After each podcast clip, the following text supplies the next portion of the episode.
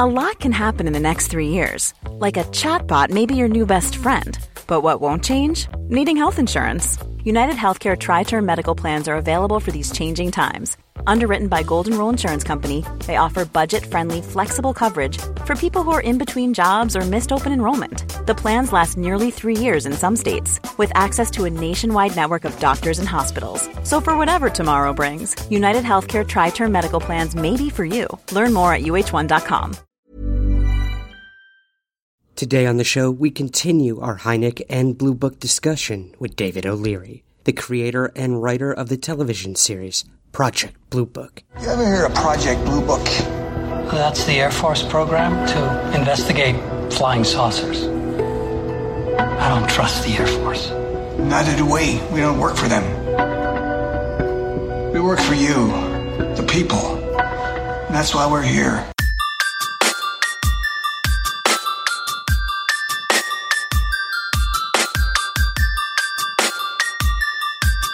This is Somewhere in the Skies with Ryan Sprague.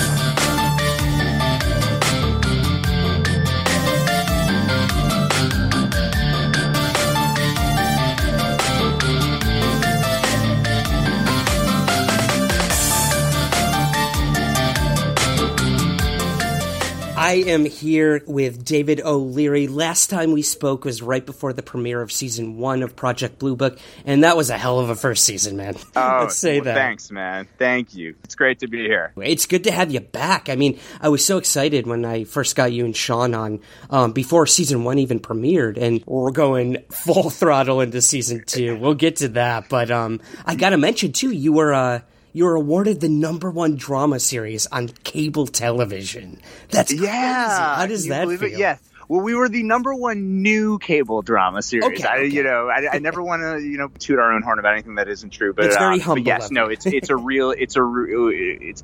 Listen, it, it blew us away how the how the show was received. Um, you know, and you know, we just got, uh, you know, we were able to hold our audience for the for the first episode for season two. We just saw some of those numbers, which is really exciting. And um, yeah, I mean, you know, it's one of those things where you're never quite sure if it's going to connect, if it's going to work. Mhm. You know, it's a period piece about UFOs and about you know a real life government program and about uh, a cover up and about a conspiracy and you know you hope you hope there's an audience out there. I think the i think the thing that can sometimes scare people is that it's a you know when we were shopping the show it's like we love it we think it's cool but it's like ooh period you know 1950s that's that's a little hard you know but then fortunately we you know we history of course like came on board and they are like the perfect home for this not only because of their own history with you know exploring UFO phenomena and their various you know documentary series and unscripted programming, but they also in their scripted programming are are looking strictly at scripted historical scripted co- content Mhm. and uh and then so it, it ended up being a great fit Yeah, and I think too, like two things. First of all, like I think people crave period pieces now because you know, kind of not to get into like politics or anything like that, but the world we live in, everyone's Yes. looking for something that was way back when, when things seemed to be, you know, easier. And I know. So. Yeah, well, hey man, I just read like you know like the there's something called the doomsday clock, which is a a, a, a clock that scientists you know it's a metaphorical clock that scientists use and, and other historians use to kind of judge how close are we to like nuclear war, and it's the closest it's been. I think it's even a little bit closer. They said it's hundred minutes to midnight, uh, and we were two minutes to midnight. Midnight, me, you know, meaning like you know sayonara. Yeah. Um, and uh, in 1953, uh, you know, so it's it's yeah, you know, it's a, it's a crazy. There's some crazy parallels between sort of the 50s and today, you know. Yeah, absolutely. And uh, another thing I know you guys, you and Sean, sort of when you when you talk about the show is you know come for the drama, stay for the UFOs, and I think that's important too. Yeah. Is again we're focusing on a drama. This is not a documentary, uh, so we'll get Correct. to that. We'll get to the UFO Yes. purists a little later, but yes, yes, yes. Oh, sure, yes. yeah, yes. but uh, so I gotta ask, in terms of season two, Dave, did you have kind of like a blueprint or idea where the story was heading before you even knew you were getting a season two? Like, how does that work in television? Yeah, sure. We had some broad strokes. You know, Sean and I, the way we usually do it, we did this in season one too. Like I had written a show bible that um, kind of mapped out the vision for the show, the vision for the series, had some big ideas, like you know, like we were always going to end in the DC UFO wave of 1952, like as our as our cliffhanger at the end of you know episode 10 of season one and stuff like that.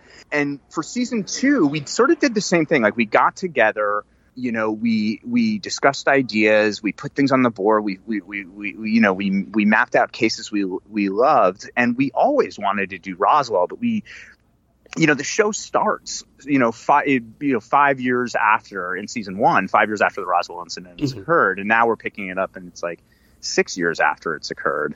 Good evening. I'm General James Harding from the United States Air Force. And we're here tonight live from Roswell New Mexico I want to talk to you about a rumor that's been circulating, again, about a mysterious crash that's happened here in the desert. I'm here to tell you, the American people, that it's just a hoax. Harding silencing Roswell again. Not if we're here. It took us a little time to kind of figure out what's what's the right way to do that story. We're not going to fake. It's too famous a case. You can't pretend. That, you know, Roswell didn't happen in 1947. Right. It happened in 1953. Right. So what we ended up doing is we sort of the answer. The answer that we ended up finding was uh, was actually Roswell itself because we started to think about okay, like everything we've read, everything we know about Roswell. This is a, a town that was silenced. You know, that was that was forced into secrecy. And then we were like, well, what if, just like eventually that did happen, what if like witnesses started to talk? What if somebody came forward with with evidence threatening to expose it to the world? And then our guys had to go in there and examine it as a bit of a quote unquote cold case and you know and and then follow these breadcrumbs that then we could layer in all the really cool things that actually did happen in Roswell. And once we had that breakthrough, everyone got really excited and we're like, okay, I think we think we know how to do Roswell. And we, and it, you know, we we actually tried to cram our two our two parter into one episode and Oof. it was like it was this like mega outline and we're like oh my god like how are we going to do this and then we kind of realized wait what if we split this in half and actually do a two parter do it almost like a like a movie and a big bit of an event and do a part one and a part two which was something new for us also. Mm-hmm. But we felt that, you know, when you're dealing with something like Roswell, you got to pay it the respect it deserves and not just kind of breeze through it. And we, you know, every, every little twist and turn, all those like clues that they follow, those are all inspired and based off real, you know, um, moments and events that we learned and would circle when we were reading various books about the subject. So, you know, it's it's really uh, a a honor to like be able to tell. Obviously, it's our version of Roswell, but we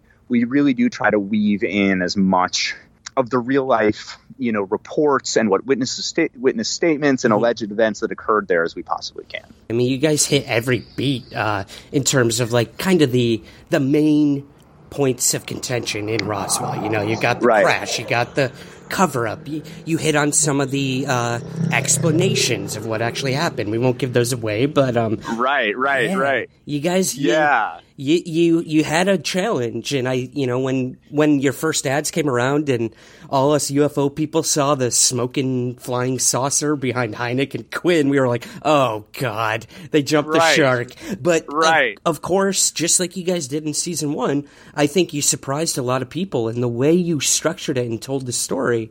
I loved it, man. I I, I have oh, to say thanks, that. Yeah, thank you, man. I appreciate it. Sorry, there's like a barking dog walking. Not at all. But For everyone, uh, but I, I everyone I, knows I you're outside. Yeah. yeah, I'm outside right now. Yeah, Sky hear like the pass. I'm in LA and there's I'm outside at a at a at a friend's house right now. But I really wanted to do this this podcast. Oh, and um and uh yeah, well, I appreciate it, man. Yeah, I mean exactly. And like I you know I think that some of the things that worried me early on is like occasionally I would see people being like, oh, they're like they're making Roswell happen in the 50s. It's you know like what are they doing? They've jumped the shark. I thought that too. You know, and no, no, no, no, no, no, no. We will never, you know, as as far as you know, we can try. We will never, especially with something as important as Roswell, do that. You know, it, mm-hmm. it will be. We will come at it sideways. We will, you know. And then I was happy to see, like, you know, in the trailers they got you know six years ago in there, and I was like, okay, good. At least people now know that like we're not pretending it didn't happen six years ago. Phew, you know, yeah. um, and I think, and you know, we're always trying trying to do with the show is like not everything you see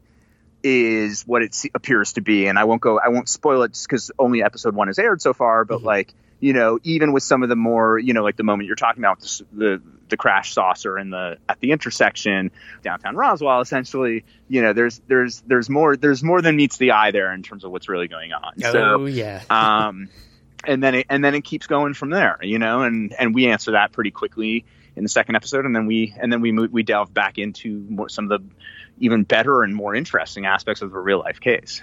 Another thing that stuck out to me in the uh, season premiere, the two-parter, is uh, yeah. the, re- the, relationship with Hynek and Quinn. I mean, yeah. knowing you were getting another season to sort of flesh out these characters, how was it to explore the whole partner, you know, sort of buddy buddy thing and writing yeah. for these two guys again. Oh man, so much so much easier in some respects and so much more fun also just in that we know the actors that we're writing to. You know what I mean? I mean, we yeah. were casting the show. We were breaking many episodes in the room before we fully had our cast up and running and certainly like when I wrote the pilot like had no idea who we were going to cast. And so once you've seen the show and worked in the show and seen the episodes as many times as we have, you know, it's in your DNA and in your bones. So it's like when you're writing a Quinn line or you're writing a Hynek line, you're just picturing Aidan or Michael doing it. You look flush. Sunburn. I'm gonna get a cheeseburger. You want a cheeseburger? Did you hear anything that I said? Thanks for your help. I believe I just pointed at him. You're the one who ran.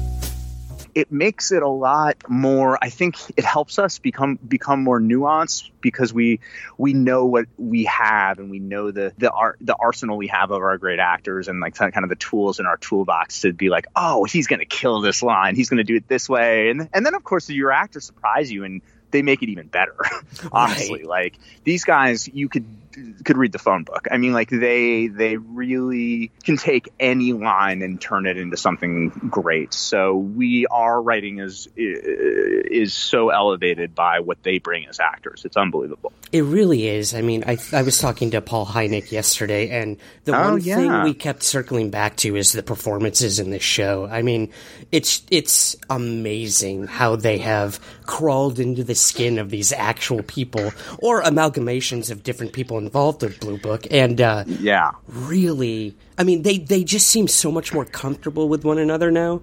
Um, yes, and yes. that that's where that, I could see yeah. it going. You know, that trust they're building. That's right. And what's kind of great is like, you know, Michael and Aidan didn't have a relationship prior to the show. You know what I mean? So they'd never worked together, just like on the show, just as their characters on the show had never worked together. And then over time, gradually, their characters de- develop a deep respect and a friendship and all that kind of stuff. And that is very, very true for Michael and Aidan as well. So like, I felt it right away. I mean, they, A, they like, they slipped right back into their characters. I couldn't believe it. I was like, yeah you know and b there is like a, both on the show and in real life there's just such a more of a a, a great uh, ease between the two of them. They really know each other. They i mean they know each other you know, like really well. You know, yeah. I mean, how many times are they just sitting in like, you know, that like, you know, in the green tent or whatever, you know, in the black tent, like waiting, waiting, waiting in between takes, you know, just, mm-hmm. just, you know, so they, they know each other extremely well. So hopefully that shows up on screen too. And they're a lot of fun to write to and their, their banter and all that kind of stuff is, is just as fun as when they get into big squabbles and fights and, and all that stuff, which they do as well. Yeah. I love, I love that about these two. Um,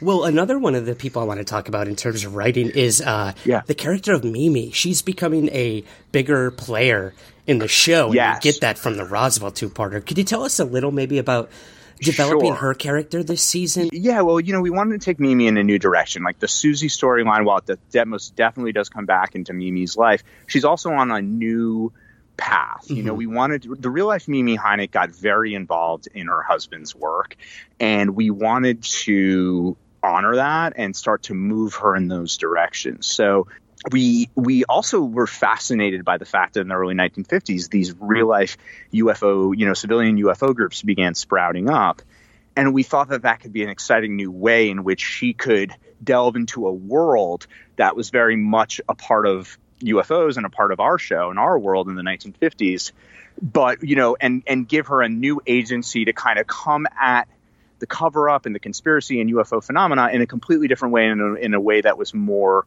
accessible for someone like her, who is, you know, not a government employee and who, um, you know what I mean, is is just a Yeah, civilian, but who yeah. has seen behind the looking glass and has seen too much and knows that her husband's onto something, and and so she's trying to assist and help out in that way.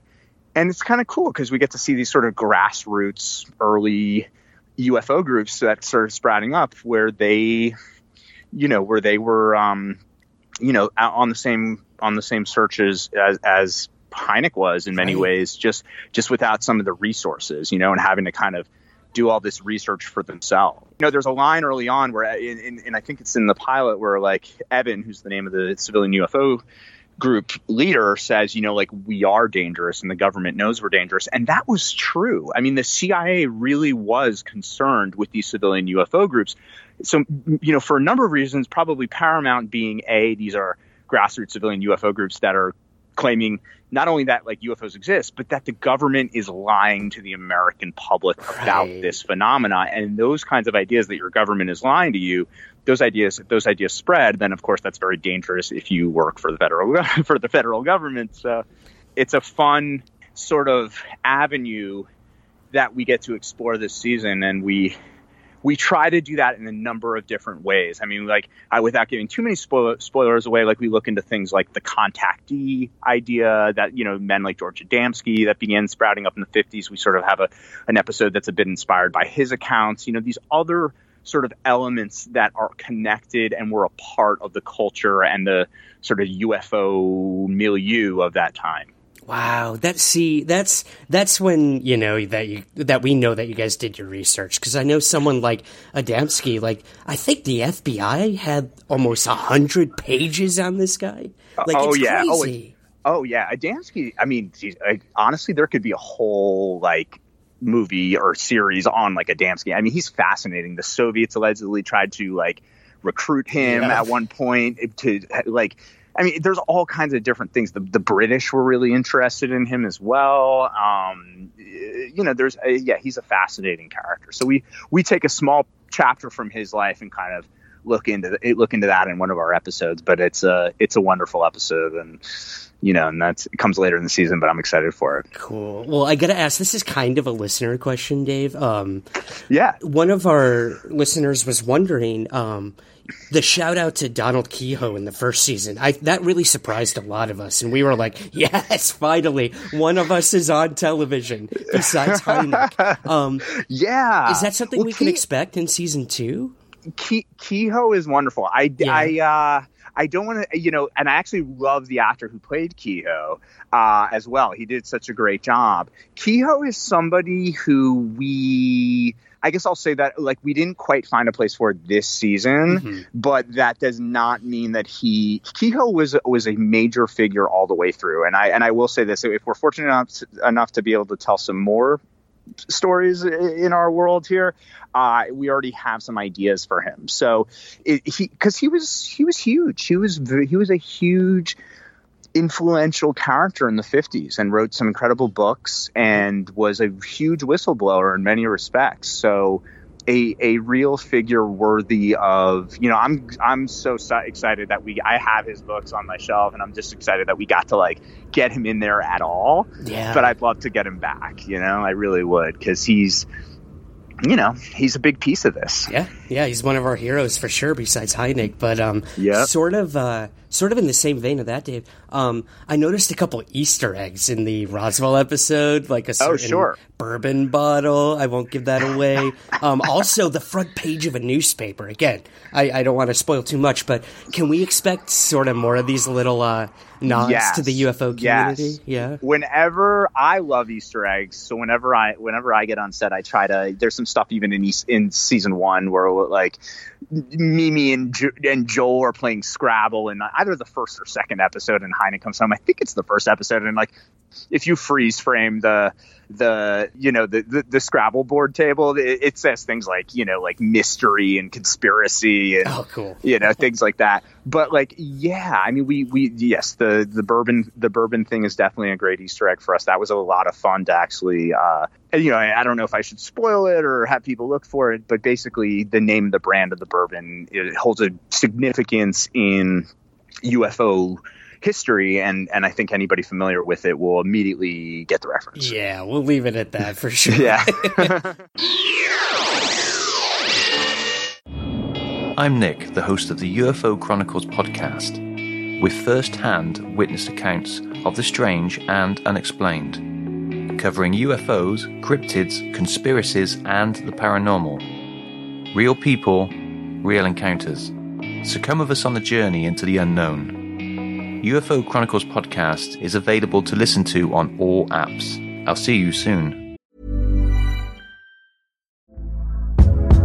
Hey there, it's Michelle Norris. I'm host of a podcast called Your Mama's Kitchen. When I travel, I'm usually looking for a way to find a taste of home when I'm not at home. And one of the things I love to do when I am at home is entertain. And Airbnb allows me to do that. When I was in California recently, I rented a house that had a great kitchen. And when we were sitting around the table, we're all thinking, we're in someone else's house. Someone could be in all of our homes as well. If you have a home, but you're not always at home, you have an Airbnb. Your home might be worth more than you think. Find out how much at airbnb.com/slash host. If you're looking for plump lips that last, you need to know about Juvederm lip fillers. With Juvederm Volbella XC and Juvederm Ultra XC, your lip look, whether it's subtle or bold, can last up to one full year with optimal treatment and no additional maintenance. Find a licensed specialist and see if it's right for you at juvederm.com today. That's J U V E D E R M.com. Add fullness to lips in adults over 21 with Juvederm Volbella XC or Juvederm Ultra XC. Do not use if you have severe allergies or a history of severe allergic reactions, or if you're allergic to lidocaine or the proteins used in Juvederm. Tell your doctor if you have a history of scarring or taking medicines that decrease the body's immune response or that can prolong bleeding. Common side effects include injection site redness, swelling, pain, tenderness, firmness, lumps, bumps, bruising, discoloration, or itching. As with all fillers, there's a rare risk of unintentional injection into a blood vessel, which can cause vision abnormalities, blindness, stroke, temporary scabs, or scarring. For full important safety information, visit juvederm.com. This is Paige, the co-host of Giggly Squad, and I want to tell you about a company that I've been loving, Olive and June. Olive and June gives you everything that you need for a salon quality manicure in one box. And if you break it down, it really comes out to $2 a manicure, which is absolutely insane. It's also so easy to get salon worthy nails at home with Olive and June. The difference between how your nails used to look when you did them yourself and now with the Mani system is a complete game changer. The best thing about Olive and June too is it's a quick dry, dries in about one minute, lasts for five days, and full coverage in up to one to two coats. Visit oliveandjune.com slash perfect Mani 20 for 20% off your first system. That's oliveandjune.com slash perfect Mani 20 for 20% off your first system. Yeah.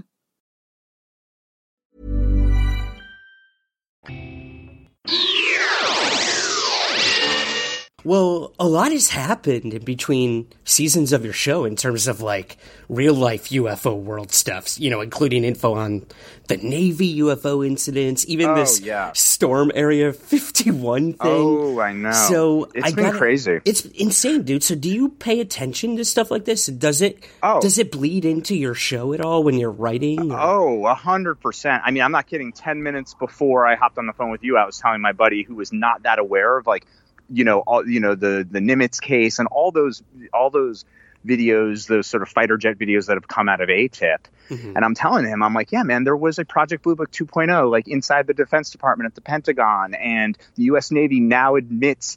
Not only that, and what's so fascinating is the U.S. Navy now has done a few things. Not only does like the most powerful Navy on the planet admit that admits military training exercises, things were flying in the sky that they chased and evaded their fighter jets, and they have no idea what they are. They also admit that like those videos were never meant for public consumption because it's an ongoing mystery and they they felt that releasing them would be a threat to national security. And now they've also changed their whole policy on on how they report UFOs and all that kind of stuff. So it's oh yeah I love I mean I'm I'm you know I given just my Google search history I get bombarded with almost every every article that comes out. I also just follow a fair amount of UFO folks on social media and get to you know people I've met at UFO conferences and things like that. So Mhm. it's it's it's it's I I love being cur- up, up to date on current stuff. And then when there is a current event or a current theory or something, sometimes we can find ways to actually be like, well, did any of this stuff exist in the 50s or did any of these ideas exist in the 50s? And a lot of times we do find that, oh, no, there that's actually he was piggybacking off this other guy's work who was picking off this other guy's work. That guy could be somebody we feature in the show. So we we try to do we try to do our diligence there of whatever's happening in the present day. Can we can we find its source and and and put it in, in the past you know?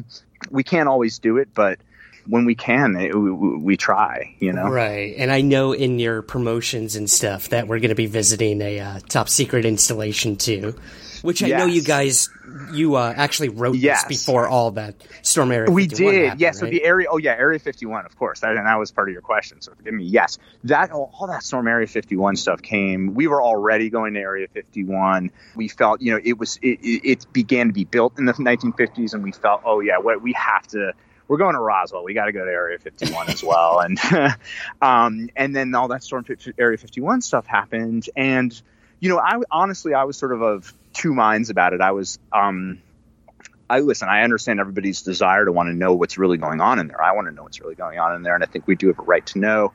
But I was worried that people were going to get hurt, or that there was going to be. I, I, was worried that it was that it could go really south, and I and I'm really glad that it didn't. Mm-hmm. Um, even though it didn't get us any closer to answers, nobody got hurt, and I think that's the most important thing. But yeah, that was one of those things too, where we were like, oh man, like we're going to Area 51. There's a storm area, like you know, but and you and your mind goes through all the questions, like, do we try to capitalize on this? Do we? Right. But I we ended up sort of not really because we just weren't sure what it was going to end up looking like, and also just, it's like people know what Area 51 is. I think that's enough, you know. Yeah, exactly. Um, but it's uh, we do get you know with you know we certainly we we go inside and we you know we and listen I mean I all the stuff with Bob Lazar is fascinating to me, and and I think some people, you know, without saying too much, I think people will see some nods to some of the things that he claims. Okay. Um, and you know, while still kind of doing our own version, our you know, of what of what that base is and you know through the lens of what our how our show can do it which is always a tricky thing because we kind of have to walk that tightrope between you know is something paranormal and extraordinary happening here, or is there an earthly explanation? And we try to, we always try to kind of present both sides because we know that, you know, it's really up to the viewers to decide, not only with our show, which is, of course, just a piece of drama, but even with the phenomenon itself. You know, I mean, I hope that not only do we have UFO believers, but also skeptics watching our show. And then I hope that it inspires them to, go back and look at the case and be like, huh, what do I think? Do I think the Lubbock Lights was a flash of, you know, it was like birds, or do I believe the astronomy professors who were like, no, it was like a V-shaped formation in the sky, like right. of lights that right. we can't explain. Absolutely, man. And I'm, I'm so happy to see that the uh, History Channel is doing these sort of addendums after your episodes again, where they tell like the actual case that your episode's yes. inspired by. Um, I think these are so important and so responsible. So important. Yeah. One of the the show was always conceived with those in mind. I mean, I'm not kidding. Even in the when they before they bought the spec pilot, I was brought in for like a meeting where they just had they had a couple of ideas and they sort of wanted to like float a few things by me, and I um, I pitched this idea to them, especially because it was history. That after the show, we you know we should do a like to, to learn more about the real life case, or can we do like a, a little segment and that kind of a thing. And uh, only in later did I realize just how important it was. It, for, at the time, I just thought it would be really cool. It would drive people to do their own research and stuff like that. But I also think it does something else for us, which is I hope that it draws a very clear line in the sand between like our show which is a dramatization and a scripted series and in no way a documentary from the from the the cases that inspire our show and the real life ingredients and events um, and historical events that inspire our show so that people can always go back afterwards and be like oh my god oh they took that from there. Or that's what really happened or this is that. So that that's hopefully some of the fun in watching the show is that they get to do the deep dive afterward. That's one of the joys for me is honestly like I, I, I live tweet the show when oh, it yeah. airs on the East Coast. And usually when I'm doing, I drop a, like, you know, I, when I can think of some funny stuff behind the scenes stuff, I drop that as well, or a little anecdotes about production or things of that nature. But even the more fun thing for me is just being like, that you know this is what really happened or if you want to learn more about this look up look up this book or you know look up this fact or you know little insider stuff just to help feed that conversation because that's what I hope the show does. You know, I hope the show broadens the conversation about UFOs, makes it more mainstream, makes it less a subject of ridicule, makes it something that people can be like, oh my God, like these cases really happened. And this has been going on for a long, long time. I mean, since the AATIP stuff has come out, I've definitely.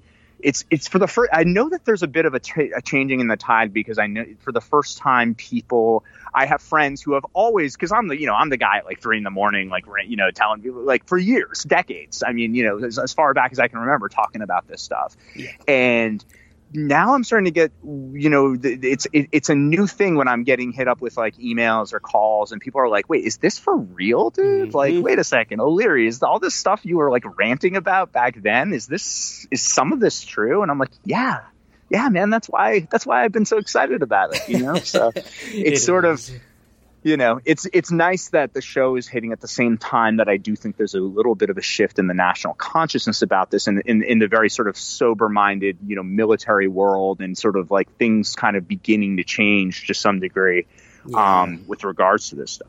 I think so, and you know, say what you will about things meaning to happen or meant to be, but I do think, you know, between all the AATIP revelations and Project Blue Book, like either it was the most genius business marketing scheme of all time, or like you guys, you did. You tapped into a time in history where UFOs are on the minds of more people than I think ever before. So yeah. ask for more than that. Um, Absolutely, and and definitely not a product of anything we did. It, it just like we just kind of hit struck right when these things were happening, you know. And yep. it was if it wasn't going to be us, I guess it was going to be someone else in the aftermath of it. But it was nice to kind of be just a little ahead of it, and that we you know, I think it was the second day of production when they when they dropped the when the New York Times front page story dropped the the news about AATIP. And I we think were, you're I mean, it, it, stopped production. It was like what, you know, and I was like, yeah, oh my god! I, mean, I wasn't like, yeah, I had no idea, obviously, yeah. but I was like, holy shit, like,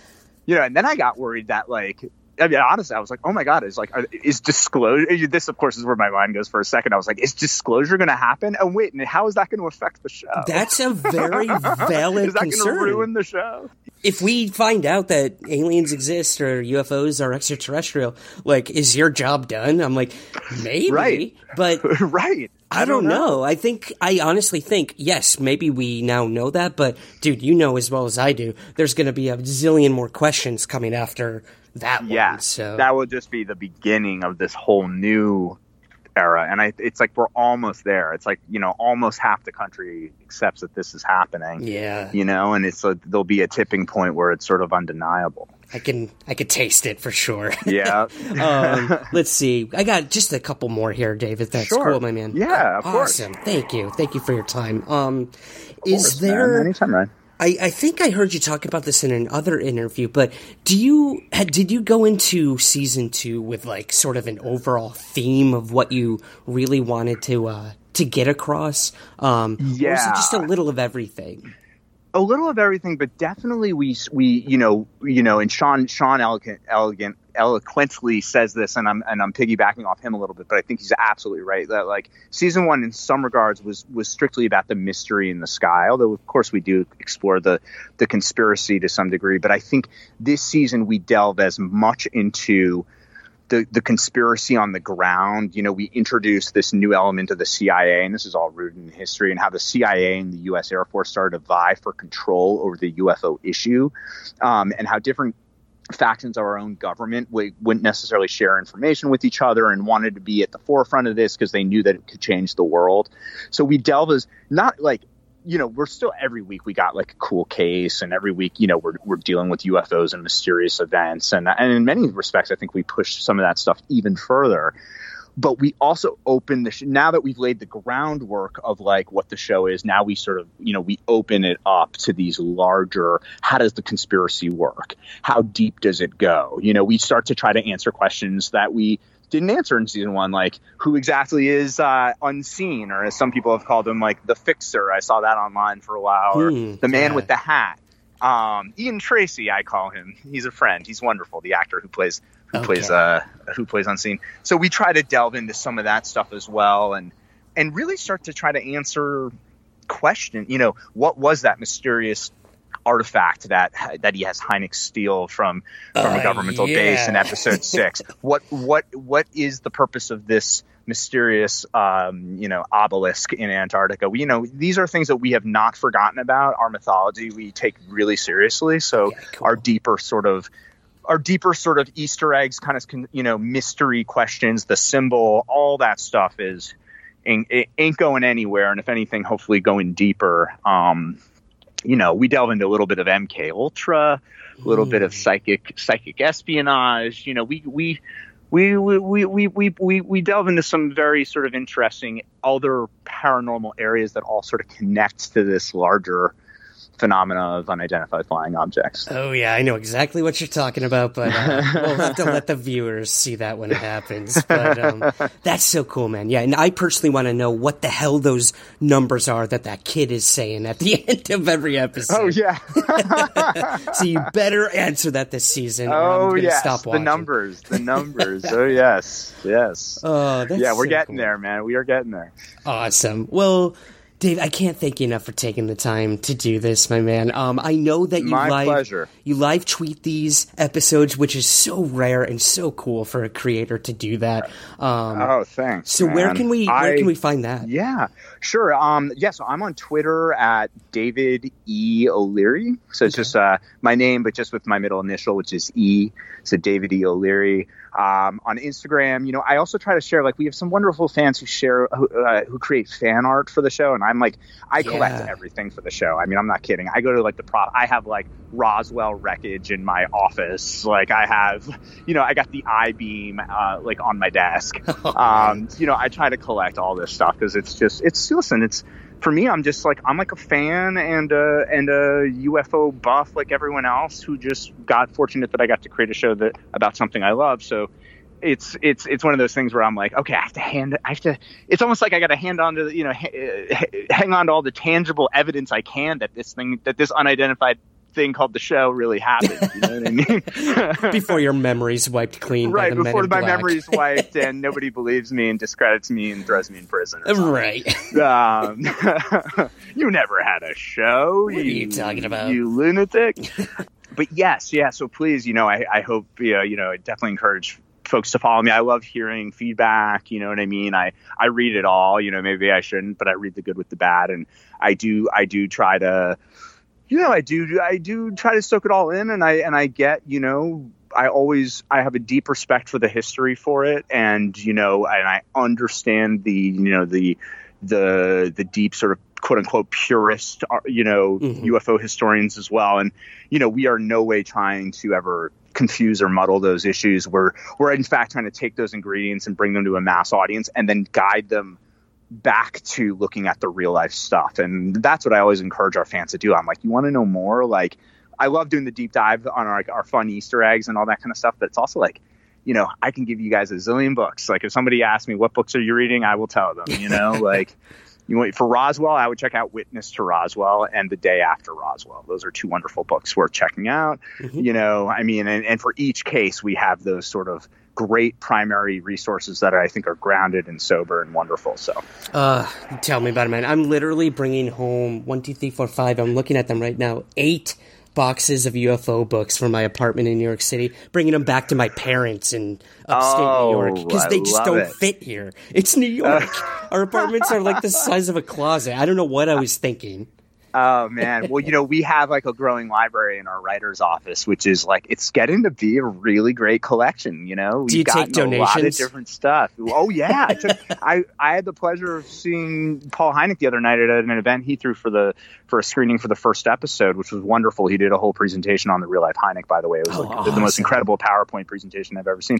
But while I was there, uh, you know, somebody gave me a book that is really interesting that I hadn't heard of. So um, yeah, I, I, love getting that stuff. I just add it to the shelf, and I'm like, I hope I get to it. Yep, know? yep. Always learning. I love it, man. Yeah. yeah well, absolutely. guys, you can catch Project Blue Book on Tuesdays at 10 9 Central on the History Channel, and be sure to follow Dave on Twitter. Um, also follow at History Blue Book, where they retweet your live tweets too. And um, that's it, my man. Thank you, yeah. Dave, so much Thanks, for coming Ryan. back. I I appreciate it, man. And anytime, dude, you need anything, love love love talking to you and. uh yeah, man, we'll talk soon, I'm sure. Yes, we'll talk again when season three happens. Oh, knock on wood. Oh, yeah, hey, from your lips, man, from your lips. I, I love know, it. I hope I so, know. man. I hope so. That's it for this week's episode. I hope you've enjoyed our Project Blue Book doubleheader with Paul Hynek and David O'Leary. If you want a more accurate portrayal in terms of historical context and uncanny research, I have to recommend the amazing biography by Mark O'Connell titled The Close Encounters Man How One Man Made the World Believe in UFOs. I had the immense pleasure of interviewing the author when the book first came out, and it was an absolutely fascinating conversation. Go all the way back to episode 10 of Somewhere in the Skies to listen. Please take a few moments to subscribe, rate, and review the show on Apple Podcasts, your Android apps, or wherever you get podcasts. It helps us gain visibility and find new listeners. Also, share the show with a friend. You never know what story they may have to tell. Follow us on Twitter at Somewhere Skies and Instagram at Somewhere Skies Pod. Over 50 bonus episodes await you over on Patreon. To learn more and to become a patron, visit patreon.com slash somewhere skies. Find out what I've been up to, read a ton of UFO articles, and contact me personally through the official website, somewhereintheskies.com. I'm also taking submissions right now for an upcoming volume of witness accounts. So if you want to tell your UFO story in your own words, this is an amazing opportunity to get your story out to the public and help normalize the topic of UFOs. Use the contact tab on the website to discuss further with me. Thanks to Kirby Dixon at History, the E1 Podcast Network, and especially to you for listening.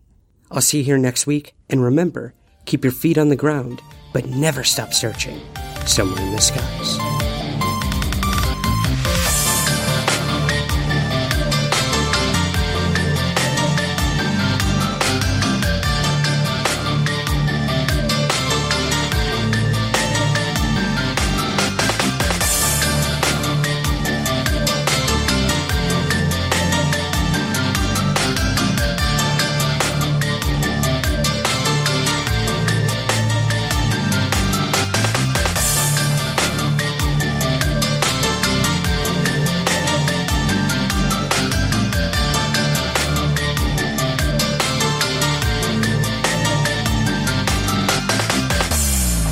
Somewhere in the Skies is produced by Third Kind Productions in association with the Entertainment One Podcast Network. To learn more, visit entertainmentonepodcast.com. Even when we're on a budget, we still deserve nice things. Quince is a place to scoop up stunning high end goods for 50 to 80% less than similar brands. They have buttery soft cashmere sweaters starting at $50, luxurious Italian leather bags, and so much more. Plus, Quince only works with factories that use safe, ethical, and responsible manufacturing. Get the high-end goods you'll love without the high price tag with Quince. Go to quince.com/style for free shipping and 365-day returns. Hey, it's Paige DeSorbo from Giggly Squad. High quality fashion without the price tag. Say hello to Quince.